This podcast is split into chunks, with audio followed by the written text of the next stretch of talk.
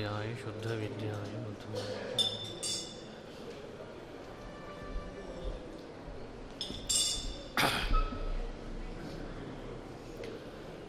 श्रीगुरुभ्यो नमः हरिः ॐ शुद्धानन्दोरुसंविद्युतिबलबहुलौदार्यवीर्यादिदेहम्। चिन्तासन्तापलेपोद्भवमृतिमुखराशेषदोषातिदूरम् सद्भिर्वैराग्यभक्तिश्रुतिमतिनियतध्यानजज्ञानयोगात्। गम्यं वन्दे मुकुन्दाभिधममलमलं ब्रह्मवेदान्तवेद्यम्। अभ्रमं भङ्गरहितम् अजडं विमलं सदा आनन्दतीर्थमतुलं भजे तापत्रयापहम्। मूकोऽपि यत्प्रसादेन मुकुन्दशयनायते। राजराजायते रिक्तो राघवेन्द्रं तमाश्रये। आपादमौलिपर्यन्तं गुरूणामाकृतिं स्मरेत्। तेन विघ्नाः प्रणश्यन्ति सिद्ध्यन्ति च मनोरथाः। नारायणं सुरगुरुं जगदेकनाथं भक्तप्रियं सकललोकनमस्कृतं च त्रैगुण्यवर्जितमजं विभुमाद्यमीशं वन्दे भवघ्नममरासुरसिद्धवन्द्यम् नारायणाय परिपूर्णगुणार्णवाय विश्वोदयस्थितिलयो नियतिप्रदाय ज्ञानप्रदाय विबुधासुरसौख्यदुःखसत्कारणाय वितताय नमो नमस्ते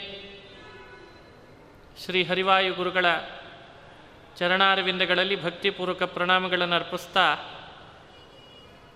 ಮಹಾಭಾರತದಲ್ಲಿ ಶ್ರೀಕೃಷ್ಣನ ಪಾತ್ರಗಳಲ್ಲಿ ಚಿಂತಿಸಬೇಕಾದ ಆಧ್ಯಾತ್ಮಿಕ ಸಂದೇಶಗಳನ್ನು ಒಂದೊಂದೇ ಕಥೆಗಳಲ್ಲಿ, ಆದಿಪರ್ವ, ಸಭಾಪರ್ವಗಳಲ್ಲಿ ಬರೋದನ್ನು ನೋಡ್ತಾ ಬರ್ತಾ ಇದ್ದೇವೆ. ಸಭಾಪರ್ವದಲ್ಲಿ ಮತ್ತೊಂದು ಘಟನೆ, ಅದನ್ನು ವರ್ಣಿಸ್ತದೆ. ಬಹಳ ಪ್ರಸಿದ್ಧವಾದಂಥ ಪ್ರಸಂಗ, ಮಹಾಭಾರತದಲ್ಲಿ ಪಾಂಡವರು ಮಾಡಿದಂಥ ರಾಜಸೂಯಾಗದ ಪ್ರಸಂಗ.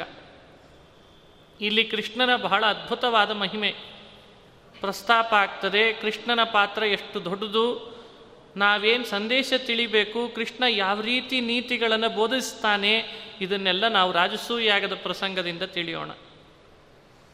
ಹಿಂದೆ ರಾಜಸೂಯಾಗ ನಡೆಸಿದರೆ ಯಾಕೆ ಪಾಂಡವರು? ಕೃಷ್ಣ ಅದನ್ನು ನಡೆಸಬೇಕು ಅಂತ ಧರ್ಮರಾಜನಿಗೆ ಅಷ್ಟು ಒತ್ತಾಯ ಯಾಕೆ ಮಾಡಿದ? ಅದರ ಹಿನ್ನೆಲೆ ಏನು ಅಂತ ಮಹಾಭಾರತ ಹೇಳುವಾಗ, ನಾರದರು ಧರ್ಮರಾಜ ಇಂದ್ರಪ್ರಸ್ಥದಲ್ಲಿ ಸಭೆಯನ್ನು ಅಲಂಕರಿಸಿದಾಗ ಒಮ್ಮೆ ಬಂದರಂತೆ. ನಾರದರು ಬಂದಾಗ ಅವ್ರ ಜೊತೆಗೆ ಮಾತಾಡಿಸ್ತಾ ಮಾತಾಡಿಸ್ತಾ ಧರ್ಮರಾಜ, ಎಷ್ಟೆಲ್ಲ ಲೋಕಗಳನ್ನು ತಿರುಗಿ ಬರ್ತಿರ್ತೀರಿ ನೀವು? ಇಂದ್ರಲೋಕ, ವರುಣಲೋಕ, ಯಮಲೋಕ ನಾರದರಿಗೆಲ್ಲ ಲೋಕ ಗೊತ್ತು. ಎಲ್ಲ ಲೋಕ ಓಡಾಡ್ತಾ ಇರ್ತೀರಿ, ನಮ್ಮ ಅಪ್ಪ ಎಲ್ಲಿದ್ದಾನೆ ಗೊತ್ತೇನು ನಿಮಗೆ ಅಂತ ಕೇಳಿದ್ರಂತ. ಕುತೂಹಲದಿಂದ ಧರ್ಮರಾಜ ಕೇಳಿದಾಗ್ಲೇ ನಾರದರಂತಾರೆ ನಿಮ್ಮಪ್ಪ ಎಲ್ಲಿದ್ದಾನೆ ಅಂತ ಕೇಳ್ತಿದ್ದಿ, ಯಮಸಭೆಯಲ್ಲಿ ಆಸೀನನಾಗಿದ್ದಾನೆ ಹರಿಶ್ಚಂದ್ರನ ಬಗ್ಗೆ ಆವಾಗಲೇ ಹಿಂದೆ ನೀವೇ ಹೇಳುವಾಗ ಹೇಳಿದ್ರಿ ಇಂದ್ರ ಸಭೆಯಲ್ಲಿದ್ದಾನೆ ಅಂತಂದ್ರಲ್ಲ ಅಂತ ಕೇಳಿದ್ನಂತೆ ಧರ್ಮರಾಜ. ಹೌದೋ, ಹರಿಶ್ಚಂದ್ರ ಇಂದ್ರ ಸಭೆಯಲ್ಲಿದ್ದಾನೆ, ನಿಮ್ಮಪ್ಪ ಯಮಸಭೆಯಲ್ಲಿದ್ದಾನೆ ಅಂದ್ರಂತ. ಅದು ಮನಸ್ಸಿನಲ್ಲಿ ಬಹಳ ಅಳಕಾಯಿತು. ನಮ್ಮಪ್ಪ ಇಂದ್ರ ಸಭೆಯಲ್ಲಿರಬೇಕಾಗಿತ್ತು. ಹರಿಶ್ಚಂದ್ರ ಆ ಸಭೆಯನ್ನು ಅಲಂಕರಿಸ್ತಾನೆ ಅಂದರೆ ನಮ್ಮಪ್ಪನ ಕೊರತೆ ಆದರೆ ಏನು ಅಂತ ಕೇಳಿದ್ನಂತೆ. ಅವನು ಕೂಡ ಇಂದ್ರ ಸಭೆಯನ್ನು ಅಲಂಕರಿಸುವಂತ ಆಗಬೇಕಾದ್ರೆ ಏನು ಮಾಡಬೇಕು? ಆವಾಗ ನಾರದರಂತಾರೆ ಏನಿಲ್ಲ ನಿಮ್ಮ ತಂದೆಗೂ ಕೂಡ ಇಂದ್ರ ಸಭೆಯನ್ನು ಅಲಂಕರಿಸಲಿಕ್ಕೆ ರಾಜಸೂಯಾಗ ಮಾಡಿದರೆ ಸಾಧ್ಯವಾಗ್ತದೆ, ಹರಿಶ್ಚಂದ್ರ ಮಾಡಿದ್ದ ಅದಕ್ಕೆ ಇಂದ್ರ ಸಭೆಗೆ ಹೋದ ಅಂತಂದ್ರಂತ. ಮನಸ್ಸಿನಲ್ಲಿ ಬಂತು, ಪಾಂಡುರಾಜನನ್ನು ಇಂದ್ರ ಸಭೆಗೆ ಕಳಿಸ್ಲಿಕ್ಕೆ ಧರ್ಮರಾಜ ಇಲ್ಲಿ ರಾಜಸೂಯಾಗ ಮಾಡ್ತೇನೆ ಅಂತ ಹೊರಟಂತೆ ಒಂದು ಅಂಶ ಮಹಾಭಾರತದಲ್ಲಿ ಹೇಳಿದ್ದು. ಇದಕ್ಕಿನ್ನೂ ಒಂದು ಅಂಶನೂ ಸೇರಿಕೊಳ್ಳುತ್ತದೆ ಮತ್ತೆ. ಈಗ ರಾಜಸೂಯಾಗ ಮಾಡಬೇಕು ಅಂದ ಕೂಡಲೇ ಮೊದಲು ಈ ಎಲ್ಲ ವ್ಯವಸ್ಥೆ ಮಾಡಿಕೊಳ್ಬೇಕಾದ್ರೆ ಯಾರನ್ನು ಕರೆಸ್ಬೇಕು? ದ್ವಾರಕಾಪಟ್ಟಣದಿಂದ ಕೃಷ್ಣನ ಕರೆಸ್ರಿ ಅಂತ ದೂತನಿಗೆ ಹೇಳಿ ಕಳಿಸಿದ್ನಂತೆ. ಕೃಷ್ಣನನ್ನು ಕರ್ಕೊಂಡು ಬರಬೇಕು. ಕೃಷ್ಣನನ್ನು ಕರೆತರಲಿಕ್ಕೆ ದ್ವಾರಕೆಗೆ ಅಂತ ಇಂದ್ರಪ್ರಸ್ಥದಿಂದ ಒಬ್ಬ ಸಾರಥಿ ಹೊರಟ. ಆವಾಗ ಸರಿಯಾಗಿ ಕೃಷ್ಣ ದ್ವಾರಕೆಯಲ್ಲಿರುವಾಗಲೇ ಮಗದ ದೇಶದಿಂದ ಒಬ್ಬ ದೂತ ಬಂದಂತೆ. ಆ ದೇಶದ ಕಡೆಯಿಂದ ಬಂದವ. ಅವನು ಮಗಧ ದೇಶದವನಲ್ಲ. ದ್ವಾರಕಾಪಟ್ಟಣಕ್ಕೆ ಬಂದು ದೂತ ಕೃಷ್ಣನ ಬಳಿಗೆ ಬಂದು ಮಾತಾಡ್ತಾನಂತೆ. ಕೃಷ್ಣ, ನಿನಗೋಸ್ಕರ ಅಂತ ನಿನಗೆ ಹದಿನಾರು ಸಾವಿರದ ನೂರು ಜನ ಸ್ತ್ರೀಯರನ್ನು ಕನ್ಯಾದಾನ ಮಾಡಿಕೊಟ್ಟ ಮಾವಂದ್ರೆ ಹೇಳಿ ಕಳಿಸಿದ್ದಾರೆ ಅಂತ ಹೇಳಿದ್ನಂತೆ. ಕನ್ಯಾ ಅಲ್ಲ, ಕನ್ಯಾದಾನ ಮಾಡಿಕೊಟ್ಟ ಮಾವಂದ್ರೆ ಹೇಳಿ ಕಳಿಸಿದ್ದಾರೆ ಅಂತಂತಾನೆ. ಹದಿನಾರು ಸಾವಿರದ ನೂರು ಜನ ಸ್ತ್ರೀಯರನ್ನು ಕೃಷ್ಣ ವಿವಾಹ ಮಾಡಿಕೊಂಡದ್ದಂತೂ ಗೊತ್ತಿದೆ ಕಥೆ. ಅವರವರ ತಂದೆಯಂದ್ರನ್ನ ಜೈಲಿನಲ್ಲಿ ಬಂಧೀಖಾನೆಯಲ್ಲಿ ಹಾಕಿಟ್ಟಿದ್ದಕ್ಕೆ ಅವರೆಲ್ಲ ದೂತನಿಗೆ ಹೇಳಿ ಕಳಿಸಿದ್ರಂತೆ. ಇಲ್ಲಿ ಕೃಷ್ಣನ ಸಹಾಯ ಇಲ್ಲದೆ ನಾವ್ಯಾರೂ ಬಿಡಿಸ್ಕೊಳ್ಳಿಕ್ಕೆ ಸಾಧ್ಯ ಇಲ್ಲ. ಎಂಥ ಪರಿಸ್ಥಿತಿ ಕೃಷ್ಣನಿಗೆ ವಿಚಾರ ಮಾಡ್ರಿ. ಮಕ್ಕಳನ್ನ ಲಗ್ನ ಮಾಡ್ಕೊಂಡದ್ದಕ್ಕೆ ಅಪ್ಪಂದ್ರನ್ನ ಬಿಡಿಸ್ಬೇಕಾಯ್ತಂತ. ಯಾಕೆ, ಯಾರು ಬಂಧೀಖಾನೆಯಲ್ಲಿ ಹಾಕಿದ್ದಾರೆ ಏನು ಪರಿಸ್ಥಿತಿ ಅಂತ ದೂತನನ್ನು ವಿಚಾರಿಸಿದರೆ ದೂತ ಹೇಳ್ತಾನೆ, ಏನಿಲ್ಲ ಮಗಧ ದೇಶದ ರಾಜ ಬೃಹದ್ರಥನ ಮಗ, ಜರಾಸಂಧ, ಭೈರವ ಯಾಗ ಅಂತ ಮಾಡಲಿಕ್ಕೆ ಹೊರಟಿದ್ದಾನೆ ಅದಕ್ಕೆ ವೇದಕ್ಕೆ ವಿರುದ್ಧವಾದಂಥ ಯಾಗ, ವೇದ ವಿಹಿತ ಅಲ್ಲ, ಅದು ವೇದ ವಿರುದ್ಧವಾದ ಯಾಗ ಅದರಲ್ಲಿ ನಿಷಿದ್ಧವಾದದ್ದು ಬಹಳ ಇತ್ತು. ಏನು ಅಂದರೆ ಪುರುಷ ಬಲಿ ಕೊಡ್ತೇನೆ ಅಂತ ಕೂತಿದ್ದಂತ ಅಂದರೆ ಇತ್ತೀಚಿನ ಬಲಿ ಕೊಡೋರೆಲ್ಲ ಅವನು ಹಿಂದೆ ಬಿದ್ದರೋ ಇಲ್ಲೋ ಮತ್ತೆ. ಅದಕ್ಕೆ ಮಹಾಭಾರತ ಅಂತದ್ದು ಮತ್ತೆ. ಪುರುಷ ಬಲಿ ಕೊಡ್ತೇನೆ ಅಂತ ಕೂತಿದ್ದಾನೆ. ಅದರಲ್ಲಿ ಪುರುಷ ಬಲಿ ಅಂದರೆ ಯಾರನ್ನು ಕೊಡಬೇಕು? ಅವ್ರನ್ನ ಇವ್ರನ್ನ ಕೊಟ್ಟರೆ ಉಪಯೋಗ ಇಲ್ಲ. ಅವ ಲೆಕ್ಕ ಹಾಕಿದ್ದ. ಕೃಷ್ಣನ ಮೇಲೆ ಸೇಡು ತೀರಿರಬೇಕು. ಕೃಷ್ಣನಿಗೆ ಅಂತ ಕನ್ಯಾದಾನ ಮಾಡಿ ಕೊಟ್ಟಿದಾರಲ್ಲ, ಆ ಎಲ್ಲ ರಾಜರನ್ನ ಬಂಧಿಕಾನೆಗೆ ಹಾಕಿದ್ನಂತೆ. ಸಾವಿರಾರು ಜನರನ್ನ ಬಂಧಿಖಾನೆಯಲ್ಲಿ ಹಾಕಿ ಪುರುಷ ಬಲಿ ಕೊಡಲಿಕ್ಕೆ ಅಂತ ಜರಾಸಂದ ಭೈರವ ಯಾಗ ಮಾಡ್ಲಿಕ್ಕೆ ಹೊರಟಿದಾನಂತೆ. ಆ ದೂತ ಬಂದು ಬೇಡ್ತಿದ್ದಾನೆ, ನೀ ಬಂದು ರಕ್ಷಿಸಿದರೆ ಉಳಿತಾರೆ ಇಲ್ಲದೆ ಇದ್ರೆ ಎಲ್ಲರೂ ಹೋಗ್ತಾರೆ ಅಂತಂದ್ರಂತೆ. ಪ್ರಣಮ್ಯ ಕೇಶವಂ ವಚಃ ಸಾಹಮಾಘದೇನತೆ ವಿವಾಹ ಬಾಂಧವಾರಣೆ ವಿಜಿತ್ಯ ರೋಧಿತಾಗಿರೌ ನೃಪಾಯುತದ್ವಯೇನ ಸೋ ಅಷ್ಟವಿಂಶಕೈಶತೈರಪೈ. ನೃಪಾಯುತದ್ವಯೇನ ಅಂತ ವ್ಯಾಖ್ಯಾನ ಮಾಡಿದ್ದಾರೆ. ಅಯುತ ಅಂದರೆ ಸಂಸ್ಕೃತದಲ್ಲಿ ಹತ್ತು ಸಾವಿರ. ದ್ವಯ ಅಂದರೆ ಎರಡು. ನೃಪ ಅಯುತ ದ್ವಯ ಅಂದರೆ ಇಷ್ಟರ್ಥ. ಸ್ಪಷ್ಟ ನಿಮಗೆ ಗೊತ್ತಾಗ್ತದೆ ಈಗ ಇಪ್ಪತ್ತೆರಡು ಸಾವಿರ ರಾಜರನ್ನು ಬಂಧೀಖಾನೆಯಲ್ಲಿ ಹಾಕಿಟ್ಟಿದ್ದಂಥವನು ಇಪ್ಪತ್ತೆರಡು ಸಾವಿರ ಹೆಂಗಾದರೂ ಇದ್ದದ್ದು ಕೇವಲ ಕೃಷ್ಣನ ಪತ್ನಿಯರು ಹದಿನಾರು ಸಾವಿರ ಸಂಖ್ಯೆಯಲ್ಲಿ ಇದ್ರಲ್ಲ ಅಂದರೆ ಅವರ ಕೈ ಕೆಳಗಡೆ ಸ್ವಲ್ಪ ಸಾಮಂತರಾಜರು ಅಂತಿರ್ತಿದ್ರು ಅವ್ರನ್ನೆಲ್ಲ ಸೇರಿಸಿದ್ರೆ ಸಂಖ್ಯೆ ಇಷ್ಟ ಆಯ್ತಂತೆ. ಅಷ್ಟೂ ಜನರನ್ನ ಏಕಕಾಲದಲ್ಲಿ ಬಲಿ ಕೊಡಲಿಕ್ಕೆ ಯಾಗ ಮಾಡ್ತಿದ್ದಂತೆ ಜರಾಸಂಧ. ಅವರು ಬೇಡಲಿಕ್ಕೆ ಅಂತ ದೂತನ ಕಳಿಸಿ ರಹಸ್ಯದಲ್ಲಿ, ಅದು ಮತ್ತು ಜರಾಸಂಧನಿಗೆ ಗೊತ್ತಾಗಿರಬಾರ್ದು, ಕೃಷ್ಣನ ಹತ್ರ ಹೀಗೊಬ್ಬ ದೂತನ್ ಕಳಿಸ್ತಿದ್ದೇವೆ ಅಂತ ರಹಸ್ಯದಲ್ಲಿ ಕಳಿಸಿ, ಕೃಷ್ಣ, ನೀ ಬಂದು ಅವ್ರನ್ನ ಬಿಡಿಸ್ಬೇಕು ಅಂತ ದೂತ ಬಂದು ಕೇಳ್ತಾನೆ, ಸರಿಯಾಗಿ ಸಾರಥಿ ಧರ್ಮರಾಜನ ಕಡೆಯಿಂದ ಬಂದು ಅವ ಎಳದ್ದಂತೆ ಅವ ಎಳೆದು ಕೇಳ್ಕೊಂಡಂತೆ, ಧರ್ಮರಾಜ ಹೇಳಿ ಕಳಿಸಿದಾನೆ ರಾಜಸ್ಸು ಯಾಗ ಮಾಡಬೇಕು ಅಂತಿದ್ದಾನೆ, ಹೀಗಾಗಿ ನೀನೇ ಬರಬೇಕು, ಮುಂದಿನ ಆಯೋಜನೆ ಎಲ್ಲ ನಿನ್ನಿಂದ, ನಿನ್ನ ನೀನಿಲ್ಲದೆ ಏನು ಮಾಡ್ಲಿಕ್ಕೆ ಸಾಧ್ಯ? ಅಂತ ಹೇಳಿ ಕಳಿಸಿದ ಕೃಷ್ಣನ ನಡೆಯಲ್ಲಿ ನಾವು ತಿಳಿಬೇಕಾದ ಅನೇಕ ಸಂದೇಶಗಳು ಅಂತಿದ್ದಾವಲ್ಲ. ನಾ ಏನು ಬಹಳ ಒಳಗಿಳಿದು ನಿಮಗೆ ಹೇಳ್ತಿಲ್ಲ. ಮಹಾಭಾರತದ ಹೆಡ್ಲೈನ್ಸ್ ಹೇಳ್ತಿದ್ದೇನೆ ಅಷ್ಟೆ. ಯಾಕೆಂದರೆ ಇತ್ತೀಚೆಗೆ ವಾರ್ತೆಗಳು ನ್ಯೂಸ್ ಹೇಳೋದು, ವಾರ್ತೆಗಳ ಮುಖ್ಯಾಂಶಗಳನ್ನಷ್ಟೇ ಓದ್ತಾರೆ ಈಗ. ಯಾಕಂದರೆ ವಿವರಣೆ ಕೇಳಲಿಕ್ಕೆ ಸಮಯ ಜಾಸ್ತಿ ಬೇಕಾಗ್ತದೆ ನಮಗೆಲ್ಲ. ಹೇಳೋರಿಗೂ ಅಷ್ಟೇ ಕೇಳೋರಿಗೂ. ಅದಕ್ಕೆ ವಾರ್ತೆಗಳ ಮುಖ್ಯಾಂಶ ಮಾತ್ರ ಹೇಳ್ತಾರೆ ಮೊದಲು. ಹಾಗೆ ಮಹಾಭಾರತದಲ್ಲಿ ಬರೋ ಕೃಷ್ಣನ ಪಾತ್ರದ ಮುಖ್ಯಾಂಶವನ್ನು ನಿಮ್ಮ ಮುಂದೆ ಹಂಚಿಕೊಳ್ತಿದ್ದೇನೆ ಅಷ್ಟೆ. ಅವ ಬರೋದಕ್ಕೂ, ಇವನು ಬರೋದಕ್ಕೂ ಒಂದೇ ಸಮಯ ಆಗಿತ್ತು ಅಂತದೆ ಸಭಾಪರ್ವ. ಅವನು ಕೇಳಿದ ಕೂಡಲೇ ಮೊದಲು ಸಾರಥಿಯ ರಥ ಹತ್ತಿ ದೂತನಿಗೆ ಹೇಳಿ ಕಳಿಸಿದ್, ನೀ ಹೇಳು, ನಾ ಬರ್ತೇನೆ ಅಂತ ಹೇಳಿಬಿಟ್ನಂತೆ. ಅವನನ್ನು ಕಳಿಸಿ ಆಯಿತು ಮಗದಕ್ಕೆ. ಇವನು ಹಸ್ತಿನಾವತಿ ಕಡೆ, ಅಂದರೆ ಇಂದ್ರಪ್ರಸ್ಥದ ಕಡೆಗೆ ಹೊರಟ. ಕೃಷ್ಣ ಇಂದ್ರಪ್ರಸ್ಥದ ಕಡೆಗೆ ಹೊರಟು ಕೂಡಲೇ ಬಹಳ ಆದರದಿಂದ ಬರಮಾಡಿಕೊಂಡ ಧರ್ಮರಾಜ ಸಭೆ ಸೇರಿಸಿದ್ರಂತೆ ಪಾಂಡವರೆಲ್ಲ ಕುಳಿತಿದ್ರು. ಕುಳಿತಾಗ ಕೃಷ್ಣ ರಾಜಸೂಯ ಯಾಗವನ್ನು ಶುರು ಮಾಡಿದ್ನಂತೆ. ಏನು ತಿಳಿದಿ ರಾಜಸೂಯ ಯಾಗ ಅಂದರೆ ಅಂಥಿಂಥ ಸಾಮಾನ್ಯ ವ್ಯಕ್ತಿಗಳು ಮಾಡೋದಲ್ಲ. ರಾಜಸೂಯ ಯಾಗ ಮಾಡೋರು ಬ್ರಹ್ಮ ಪದವಿಗೆ ಬರೋರೇ ಆಗಿರ್ತಾರೆ. ಅದನ್ನು ಮಾಡಿದ ಮೇಲೂ ಕೂಡ ಅವರಿಗೆ ಬ್ರಹ್ಮ ಪದವಿ ಬರ್ತದೆ.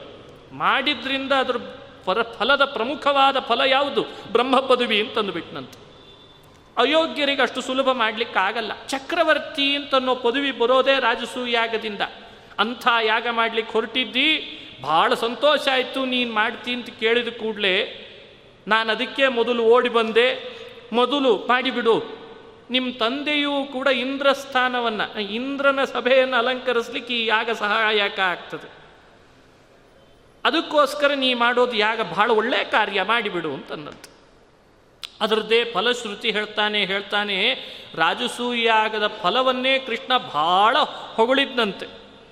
ಅಷ್ಟು ಹೊಗಳುವಾಗ ಧರ್ಮರಾಜನ ಮನಸ್ಸಿನಲ್ಲಿ ಏನನ್ನಿಸ್ತು ಅಂದರೆ, ಅಷ್ಟು ಫಲ ಇದೆನಾ ಇಷ್ಟು ಫಲ ನನಗೆ ಬರ್ತದಾ? ಹಾ, ಭಾರಿ ಫಲ, ಭಾರಿ ಅದ್ಭುತ. ಇಷ್ಟು ಹೊಗಳುವಾಗ ಇಷ್ಟೆಲ್ಲ ಹೇಳಿ ಮನಸ್ಸಿನಲ್ಲಿ ಧರ್ಮರಾಜ ಮಾಡೋದೇ ರಾಜಸೂಯ ಅಂತ ಅನುಕೊಳ್ಳುವಾಗ ಸರಿಯಾಗಿ ಕೃಷ್ಣ ಹೇಳಿದ್ನಂತೆ. ಏನು ಹೇಳಿಬಿಟ್ಟ ಅಂದರೆ, ಹೌದು ನೀನೇನೋ ಮನಸ್ಸಿನಲ್ಲಿ ಮಾಡಬೇಕು ಮಾಡಬೇಕು ಮಾಡಬೇಕು ಮಾಡಬೇಕು ಅಂತಿದ್ದಿ. ಹೌದು ಧರ್ಮರಾಜ, ಆದರೆ ಒಂದೇ ಒಂದು ಸಮಸ್ಯೆ ಇದೆ, ನಿನಗೆ ಅದನ್ನು ಹೇಳಲಿಲ್ಲ ಅಂದಂತೆ. ಅದರದ್ದು ಮಹತ್ತರವಾದ ಪೂರ್ಣ ಫಲ ಪಡೆಯೋದು ಸುಲಭ ಸಾಧ್ಯ ಅಲ್ಲ. ಒಂದು ಸಮಸ್ಯೆ ಇದೆ. ಅದು ಏನದು ಅಂತಂದ ಏನಲ್ಲ ಕ್ವರಾಜಸೂಯ ಮಧ್ಯತೆ ಜರಾಸುತೆ ತು ಜೀವತಿ ಅಂತಂದಂತೆ. ಕೃಷ್ಣನ ನುಡಿಗಳ ಜೊತೆ ಜೊತೆಯಲ್ಲಿ ಆ ಕೃಷ್ಣನ ಮನಸ್ಸಿನ ಭಾವಗಳು ಹೇಗೆ, ಅರ್ಜುನ, ಧರ್ಮರಾಜ, ಭೀಮ ಎಲ್ಲರೂ ಕೂತಾಗಲೇ ಕೃಷ್ಣ ಹೇಗೆ ಅವನನ್ನು ತಗೊಂಡು ಹೋಗ್ತಾನೆ ಅಂದರೆ ಕ್ವರಾಜಸೂಯ ಮಧ್ಯತೆ ಜರಾಸುತೆ ತು ಜೀವತಿ ಜಯೇತ್ ಕಯೇವ ತಂ ಯುಧ ಮೃತೋ ನಯೋಪಿ ಸೀರಿಣ ಕ್ವ ರಾಜಸೂಯ ಮಧ್ಯತೆ ಧರ್ಮರಾಜ ಇಷ್ಟೋ ತನಕ ರಾಜಸೂಯಾಗದ ಫಲ ಕೇಳ್ದಿ ಬಹಳ ಮಹತ್ತರವಾದದ್ದು ಅಂತ. ಆದರೆ ಜರಾಸಂದ ಬದುಕಿರೋ ತನಕ ರಾಜಸೂಯ ಹೇಲ್ ಮಾಡ್ಲಿಕ್ಕೆ ಸಾಧ್ಯಪ್ಪ. ಹಿಂಗೆ ಶುರು ಮಾಡಿದ ಅರೆ ನೀನೇ ಹೇಳ್ದೆಲ್ಲೋ ಮಾರಾಯ ನೀನೇ ಹೇಳ್ದಿ, ರಾಜಸೂಯ ಬಹಳ ಫಲ ಕೊಡ್ತದೆ ಅಂತ ಇದ್ದಕ್ಕಿದ್ದ ಹಾಗೆ ಈ ಮಾತಾಡಿಬಿಟ್ಟೆ ಕೃಷ್ಣ. ಜರಾಸಂಧ ಬದುಕಿರೋರಿಗೂ ರಾಜಸೂಯ ಮಾಡಲಿಕ್ಕೆ ಸಾಧ್ಯ ಆಗೋದಿಲ್ಲ. ಹಿಂದೆ ಬಲರಾಮನು ಜರಾಸಂಧನ ಜೊತೆ ಯುದ್ಧ ಮಾಡಿದ್ದ, ಸೋತಿದ್ದ. ಅವನಿಗೆ ಬ್ರಹ್ಮವರ ಇದೆ, ಶಿವವರ ಇದೆ. ಅಂಥ ಜರಾಸಂಧನನ್ನು ಯಾರ್ತಾನೆ ಯುದ್ಧದಲ್ಲಿ ಸೋಲಿಸ್ತಾರೆ, ಅವನು ಸೋಲಿಸಿದ ಹೊರತು ನಮಗೆ ಈ ಯಾಗ ಮಾಡಲಿಕ್ಕೆ ಸಾಧ್ಯ ಇಲ್ಲ. ಬಹಳ ಬಹಳ ದೊಡ್ಡ ಯಾಗ ಖರೆ. ಜರಾಸಂಧನನ್ನು ಸೋಲಿಸಿದೊತ್ತು ಸಾಧ್ಯ. ಯಾಕೆಂದರೆ ಹೋಮ, ಹವನ, ಯಜ್ಞ, ಯಾಗಗಳಲ್ಲಿ ಅತಿ ಶ್ರೇಷ್ಠ ಯಾಗ ಅಂದರೆ ರಾಜಸೂಯ ಯಾಗ. ಈ ಯಾಗ ಮಾಡಬೇಕಾದ್ರೆ ಅದು ಸಂ ಸುಮ್ಮನೆ ನಮ್ಮನೆ ಪೂರ್ತಿಯಾಗಿ ಸತ್ಯನಾರಾಯಣ ಪೂಜೆ ಮಾಡಿದಾಗಲ್ಲ ಏನು ಇಟ್ಟುಕೊಂಡಿರಿ ಮನೆ ಪೂರ್ತಿಯಾಗಿ ಸತ್ಯನಾರಾಯಣ. ಅಂದ್ರೆ ಅರ್ಥ ಮಾಡ್ಕೋಬೇಕು. ನೀವು ಬರಬೇಡ್ರಿ ಅಂತ. ಮನಿ ಪೂರ್ತಿ ಅನ್ನೋ ಶಬ್ದ ಆಡೋದೇ ಅದಕ್ಕಲ್ಲಿ ರಾಜಸ್ಸು ಯಾಗ ಅಂದ್ರೆ ಆ ಥರ ಅಲ್ಲ ಅದು. ಅದು ಎಲ್ಲರೂ ಸೇರೇ ಮಾಡಬೇಕಾದದ್ದು. ಎಲ್ಲರೂ ಸೇರಿ ಮಾಡಬೇಕು ಅಂದರೆ ಅದಕ್ಕೆ ಸಹಮತಿ ಇರಬೇಕು. ಇವರು ಯಾವ್ಯಾವ ಕಡೆ ಎಲ್ಲೆಲ್ಲಿ ಹೋಗ್ತಾರೆ, ಅವರ ಹತ್ರ ಹೋದಾಗ ಕ್ಷತ್ರಿಯರಾಗಿದ್ದರೆ ಅವರು ಯುದ್ಧಕ್ಕೆ ಬಂದರೆ ಯುದ್ಧ ಮಾಡಿ ಸೋಲಿಸಿ ಕಪ್ಪ ಇಶುಗೊಂಡು ಯಾಗ ಮಾಡಬೇಕಂತ, ಆಹ್ವಾನ ಕೊಟ್ಟು ಬರಬೇಕು. ಇದು ರಾಜಸ್ಸು ಯಾಗ ಮಾಡಬೇಕಾದ್ರೆ. ಇಲ್ಲ, ಅವರು ಯುದ್ಧನೇ ಮಾಡದೆ ತಾವಾಗೇ ಶರಣಾಗತರಾಗಿ ನೀವು ಮಾಡ್ತಿರೋ ಯಾಗ, ವಿಷ್ಣು ಪ್ರೀತಿಕರ ಆಗುವಂಥ ದೊಡ್ಡ ಯಾಗ ನಮ್ಮದು ಸಹಮತಿ ಇದೆ, ನೀವೇ ತೊಗೊಂಡು ಹೋಗ್ರಿ ಕಪ್ಪ ಅಂತ ಅವರಾಗಿ ಒಪ್ಪಿಸಿಬಿಟ್ರೆ ಅದನ್ನು ಹಾಗೆ ತೊಗೊಂಬರ್ಬೇಕಂತ. ಜರಾಸಂದ ಕಪ್ಪ ಒಪ್ಪಿಸ್ಕೊಳ್ಳೋ ಜಾಯಮಾನನೇ ಅಲ್ಲ ಒಂದು. ಅವನು ಬರೀ ಇಸುಗಳೋ ಜಾಯಮಾನ ಹೊರತು ಇನ್ನೊಬ್ರು ಯಾರೋ ಯಾಗ ಮಾಡ್ತಾರೆ ಅಂತ ಹೇಳಿ ಅವ್ರಿಗೆ ಕಪ್ಪ ಗಿಪ್ಪ ಕೊಟ್ಟದ್ದು ಅವನಿಗೆ, ಅವನ ಜಾಯಮಾನದಲ್ಲೇ ಇರಲಿಲ್ಲ ಅಂತ. ಅಂಥ ಜರಾಸಂಧ. ಅವನು ಬದುಕಿರುವಾಗ ಈ ರಾಜಸೂಯಿ ಯಾಗ ಮಾಡೋದು ಅಂದರೆ ಹೇಗೆ ಸಾಧ್ಯ ಆಗ್ತದೆ ಅಂತ ಧರ್ಮರಾಜನನ್ನು ಕೇಳಿದ ಕೂಡಲೇ ಧರ್ಮರಾಜ ಎಷ್ಟು ಉತ್ಸಾಹದಲ್ಲಿದ್ನೋ ಕೂಡ್ಲೇ ಅದರಿಂದ ಹಿಂದೆ ಬಂದಂತೆ. ಹೌದಾ ಕೃಷ್ಣ? ಅಲಂ ಅಂತಂದ್ಬಿಟ್ಟಂತೆ ಜರಾಸಂಧನ ಜೊತೆ ಯುದ್ಧ ಮಾಡೋದು ಬೇಡ, ನಾವಿಲ್ಲಿ ರಾಜಸೂಯ ಯಾಗ ಮಾಡೋದು ಬೇಡ ಅಂತಂದಂತೆ ಅವ ಅಲ್ಲೇ ಇರಲಿ, ನಾವಿಲ್ಲೇ ಇದ್ದು ಬಿಡ್ತೇವೆ ಅಂತಂದು. ನೋಡಿ ಕೃಷ್ಣ ಧರ್ಮರಾಜನ ಬಾಯಲ್ಲಿ ಆ ಮಾತು ಹೇಳಿಸ್ಬೇಕು ಅಂತ ಹೇಳೇನೆ ಈ ಈ ರಾಗದಲ್ಲಿ ಮಾತಾಡಿದ್ದಂತೆ. ಯಾಕೆ ಅವನ ಬಾಯಲ್ಲಿ ಆ ಮಾತು ಬರೆಸ್ಬೇಕು ಅಂತಿತ್ತು ಕೃಷ್ಣನಿಗೆ? ಯಾಕೆ ಅವನನ್ನು ಇದ್ದಕ್ಕಿದ್ದ ಹಾಗೆ ಕುಗ್ಗಿಸ್ಬೇಕು ಅಂತಿತ್ತು ಯಾಗದ ಉತ್ಸಾಹದಿಂದ ಅಂದರೆ ಅವನ ಸ್ವರೂಪದೊಳಗೆ ವಿಚಾರ ಮಾಡಿದಾಗ ಕೃಷ್ಣನಿಗೆ ಗೊತ್ತು, ಇವನು ಯಮಧರ್ಮರಾಜನ ಅವತಾರ. ಅವ ಬ್ರಹ್ಮ ಪದವಿಗೆ ಬರೋವನಲ್ಲ. ಯಾಗದಿಂದ ಪೂರ್ಣ ಫಲ ಅವನಿಗೆ ಇಲ್ಲವೂ ಇಲ್ಲ. ಅವನಿಗೆ ಸುಮ್ಮನೆ ಆಗದ ಫಲ ಪೂರ್ಣ ಇಲ್ಲ ಅಂದರೆ ನಾವು ನೀವು ಅರ್ಥ ಮಾಡ್ಕೊಳ್ಳಿಕ್ಕೆ ಆಗ್ತಿರ್ಲಿಲ್ಲ. ಅವನ ಮನಸ್ಸಿನೊಳಗಿರೋ ಭಾವವೂ ಅಷ್ಟು ಅಳಗುತ್ತಾ ಇದೆ ಅಂತ ತೋರಿಸ್ಲಿಕ್ಕೋಸ್ಕರನೇ ಕೃಷ್ಣ ಮೊದಲೆಲ್ಲ ಫಲ ಹೇಳ್ದ, ಆಮೇಲೆ ಜರಾಸಂಧ ಇದ್ದಾನೆ ಅಂತ ಕೂಡ್ಲೇನೆ, ಹೋ ಬೇಡ ಹಾಗಾದ್ರೆ ಅಂತ ಹಿಂದೆ ಇಟ್ಟು ಹಾಕಿದ. ಹಿಂದೆ ಇಟ್ಟು ಹಾಕಿದ್ದಕ್ಕೇನೆ ಸ್ಪಷ್ಟ ಗೊತ್ತಾಗ್ತದೆ, ಮುಂದೆ ಮಾಡಿದ ರಾಜಸೂಯಾಗದೊಳಗೆ ಇವನಿಗೆ ಫಲ ಕಡಿಮೆ ಆಗಲಿಕ್ಕೆ ಇದು ಕಾರಣ ಅಂತ ಕೊಡ್ತಾನಂತೆ ಕೃಷ್ಣ. ಇದು ಭಗವಂತ ಮಾಡುವ ವ್ಯಾಪಾರ. ಇದನ್ನು ಅರ್ಥೈಸ್ಕೊಳ್ರಿ ದೈನಂದಿನ ಬದುಕಿನೊಳಗೆ ನಾವು ಕೂಡ ಒಂದು ದೈವ ಕಾರ್ಯದೊಳಗೆ ಹೆಜ್ಜೆ ಇಡುವಾಗ ನೂರು ಸಲ ಹಿಂದೆ ಹಾಕ್ತೀವಿ. ಮಾಡೋಣೋ ಬೇಡವೋ, ಹೋಗೋಣೋ ಬೇಡವೋ, ಇರ್ಲೋ ಬೇಡ, ಇದೆಲ್ಲ ಯೋಚನೆ ಮಾಡ್ತೀವಿ. ಹಾಗಾದರೆ ಧರ್ಮರಾಜನಂಥವನು ಹಿಂದೇಟು ಯಾವಾಗ ಹಾಕಿದ? ಮುಂದೆ ಬರೋ ಕಾರ್ಯದೊಳಗೆ ಅವನಿಗೆ ಫಲದೊಳಗೆ ಏನಾಗಿಬಿಡ್ತು? ಅಲ್ಪ ಆಗಿಬಿಡ್ತಂತೆ. ಯಾರ್ಯಾರು ಧರ್ಮ ಕಾರ್ಯದೊಳಗೆ ಹಿದ್ದೇಟ್ ಹಾಕುವ ಸ್ವಭಾವ ಪಡ್ಕೋತಿರ್ತಾರೋ ಅವರಿಗೆಲ್ಲವೂ ಕೂಡ ಎಷ್ಟು ಫಲ ಇರ್ತದ ಆ ಕಾರ್ಯಕ್ಕೆ ಅದರಿಂದ ಅಲ್ಪ ಸಿಗ್ತದೆ ಅನ್ಲಿಕ್ಕೆ ಕೃಷ್ಣ ಮಾಡಿಸುವ ಧರ್ಮರಾಜನ ಕಥೆನೇ ಸಾಕ್ಷಿ ಅಂತಂತಾರೆ. ಇಷ್ಟಾದಾಗ ಇನ್ನೊಂದು, ಇದು, ಇದರಿಂದ ಇನ್ನೊಂದು ಸಂದೇಶ. ಏನು ಸಂದೇಶ ಕೊಡ್ತಾನೆ ಕೃಷ್ಣ ಅಂದರೆ ಇವ ಹಿಂದೆ ಹಾಕೋದಕ್ಕೂ ಭೀಮ ಎದ್ದು ಉತ್ಸಾಹದಿಂದ ನಿಂತಂತ. ಭೀಮ ಆ ಕೂಡಲೇ ಉತ್ಸಾಹ. ಅದೇ ಸಭೆಯಲ್ಲೇ ಎದ್ದು ನಿಂತು ಹೇಳ್ತಾನೆ, ಕೃಷ್ಣನಿಗೆ ನಮಸ್ಕಾರ ಮಾಡಿ. ಅಣ್ಣ, ನೀನು ಯಾಕೆ ವಿಚಾರ ಮಾಡ್ತೀನಿ ನಾನಿದ್ದೀನಿ, ಅಂತಂದಂತ. ಇದು ನೋಡಿ, ಇದು ಬೇಕಾಗಿತ್ತು ಕೃಷ್ಣನಿಗೆ. ಕೃಷ್ಣ ಅದನ್ನು ಅಪೇಕ್ಷಿಸ್ತಿದ್ದ. ಯಾರು ನಿಜವಾಗ್ಲೂ ರಾಜಸೂಯಾಗದ ಪೂರ್ಣ ಫಲವನ್ನು ಪಡಿತಾರೆ, ಅದು ಜಗತ್ತಿಗೆ ತೋರಿಸ್ಬೇಕಿತ್ತು. ಅದಕ್ಕೆ ಕೃಷ್ಣ ಮಾತಾಡುವಾಗಲೇ ಫಲವನ್ನು ಹೇಳಿರಬೇಕು, ಧರ್ಮರಾಜನಿಗೆ ಜರಾಸಂಧ ಇದ್ದಾನಲ್ಲ ಅಂತ ಭಯ ಹುಚ್ಚಿರಬೇಕು, ಹಾಗಾದರೆ ಸಾಧ್ಯ ಇಲ್ಲ ಅಂತ ಅವ ಹಿಂದೇಟ್ ಹಾಕಿರಬೇಕು, ಭೀಮ ಉತ್ಸಾಹ ತೋರಿಸಿದ ಕೂಡಲೇ ಪೂರ್ಣ ಫಲ ಅವನಿಗೆ ಅಂತ ಕೊಡಿಸ್ಬೇಕಂತ. ಕರ್ಮಣ್ಣೇವಾಧಿಕಾರಸ್ಥೆ ಮಾ ಫಲೇಶು ಕದಾಚನ. ಇದು ಸುಮ್ಮನೆ ಬಾಯಿ ಮಾತಿನಲ್ಲಿ ಕೃಷ್ಣ ಆಡಿದ್ದಲ್ಲ ಅದರ ಹಿಂದೆ ಇರುವ ಅವರವರ ಸ್ವಭಾವಕ್ಕನುಗುಣವಾದ ಭಾವಗಳು ಏನಿದ್ದಾವೋ, ಅದು ಎಷ್ಟರ ಮಟ್ಟಿಗಿರ್ತಾವೋ ಅದಕ್ಕೆ ತಕ್ಕಂತೆ ಫಲದ ವ್ಯವಸ್ಥೆ ಮಾಡ್ತಾನಂತ ನಾವು ನೀವು ನಮ್ಮೊಳಗೆ ಫೀಡ್ಬ್ಯಾಕ್ ತೊಗೊಂಡು ಇಟ್ಟಿರ್ತೇವಂತೆ. ಎಷ್ಟು ಕಡೆ ಇವತ್ತು ಸ್ಕೂಲ್ನಲ್ಲಿ ಫೀಡ್ಬ್ಯಾಕ್ ತಗೋತಾರೆ? ಹುಡುಗರದಲ್ಲ ಅಪ್ಪ, ಅಮ್ಮಂದ್ರು ತೊಗೊಂಡಿರ್ತಾರೆ. ಏನು ಮಾಡ್ಬೇಕು ಹೇಳಿ. ಹಣೆ ಬಾರ ಅಲ್ಲಿಗೆ ಬಂತು. ಹುಡುಗ ಏನು ಓದ್ತಾನೋ ಬಿಡ್ತಾನೋ ಆಮೇಲೆ ಅವ್ರ ಅಪ್ಪ ಅಮ್ಮನ ಫೀಡ್ಬ್ಯಾಕ್ ತಗೋತೀವಿ ವಿಚಿತ್ರವಾದ ಪ್ರಪಂಚ. ಆದರೆ ಪರಮಾತ್ಮ ಅಂತಾನೆ, ಜಗತ್ತಿನಲ್ಲಿ ಹುಟ್ಟಿದ ಪ್ರತಿಯೊಬ್ಬ ವ್ಯಕ್ತಿಯೂ ಕೂಡ ಅವನವನ ಕರ್ಮಗಳಲ್ಲಿ ಅವ ಪೂರ್ಣತೆಯನ್ನು, ಅವ ಅಲ್ಪತೆಯನ್ನು, ಅವ ಎಷ್ಟು ಪಡಿಬೇಕು, ಎಲ್ಲದರ ಫೀಡ್ಬ್ಯಾಕನ್ನು ಯಾರು ತಗೊಂಡಿರ್ತಾನೆ? ಕೃಷ್ಣ ತಗೊಂಡಿರ್ತಾನೆ. ಅದಕ್ಕೆ ತಕ್ಕಂತೆ ಧರ್ಮರಾಜನ ಜೊತೆಗೆ ಮಾತಾಡುವ ವ್ಯವಸ್ಥೆ ಮಾಡಿಬಿಟ್ಟನಂತೆ. ಎಂಥ ವ್ಯವಸ್ಥೆ? ಅದಕ್ಕೆ ಭೀಮ ಏನಂತ ನಾವಾಗ? ಹೇಳುವಾಗ ಭೀಮ ಅನ್ನಂತೆ, ಬೇಕಾದಂಥ ಪ್ರಯತ್ನ ಮಾಡಿ ಆದರೂ ಕೂಡ ಬ್ರಹ್ಮ ಪದವಿಯನ್ನು ಪಡೆದೇ ಪಡಿತೇನೆ. ಅಷ್ಟೇ ಅಲ್ಲ ಲೋಕದೊಳಗೆ ಪ್ರತಿಯೊಬ್ಬರೂ ಔನ್ನತ್ಯ ಪಡೆಯೋದೇನೆ ಇಂಥ ಕೆಲಸದೊಳಗೆ ಕೈ ಹಾಕಿದಾಗ ಅಂತಂದಂತ. ಸುಮ್ಮನೆ ಕೂತ್ಕೊಂಡ್ರೆ ಯಾವ ಕೆಲಸನೂ ಆಗೋದಿಲ್ಲ ಉನ್ನತ್ಯನೂ ಪಡಿಲಿಕ್ಕೆ ಬರೋದಿಲ್ಲ. ಔನ್ನತ್ಯ ಬರಬೇಕಾದ್ರೆ ಹೀಗೊಂದು ಪ್ರಯತ್ನ ಮಾಡಬೇಕು. ಭೀಮನ ಮಾತು ನೋಡ್ರಿ, ಇವತ್ತು ಮನೆಗೆ ಹೋದರೂ ನೆನಪಿಸ್ಕೋಬೇಕಾಗಿದೆ ಭೀಮನ ಮಾತು. ಹೇಳುವಾಗ ಎಂಥ ಉತ್ಸಾಹದಲ್ಲಿ ಮಾತಾಡಿದ, ಕೃಷ್ಣ, ಧರ್ಮರಾಜ, ಲೋಕದೊಳಗೆ ನಿಜಾನುಭಾವವರ್ಜಿತಾ ಹರೇರನುಗ್ರಹೋಜ್ಜಿತಾ ಮಹಾಪ್ರಯತ್ನವರ್ಜಿತಾ, ನ ಜಗ್ಮು ರುನ್ನತಿಂ ಗತಿಂ ಅಂತಂತಾನೆ.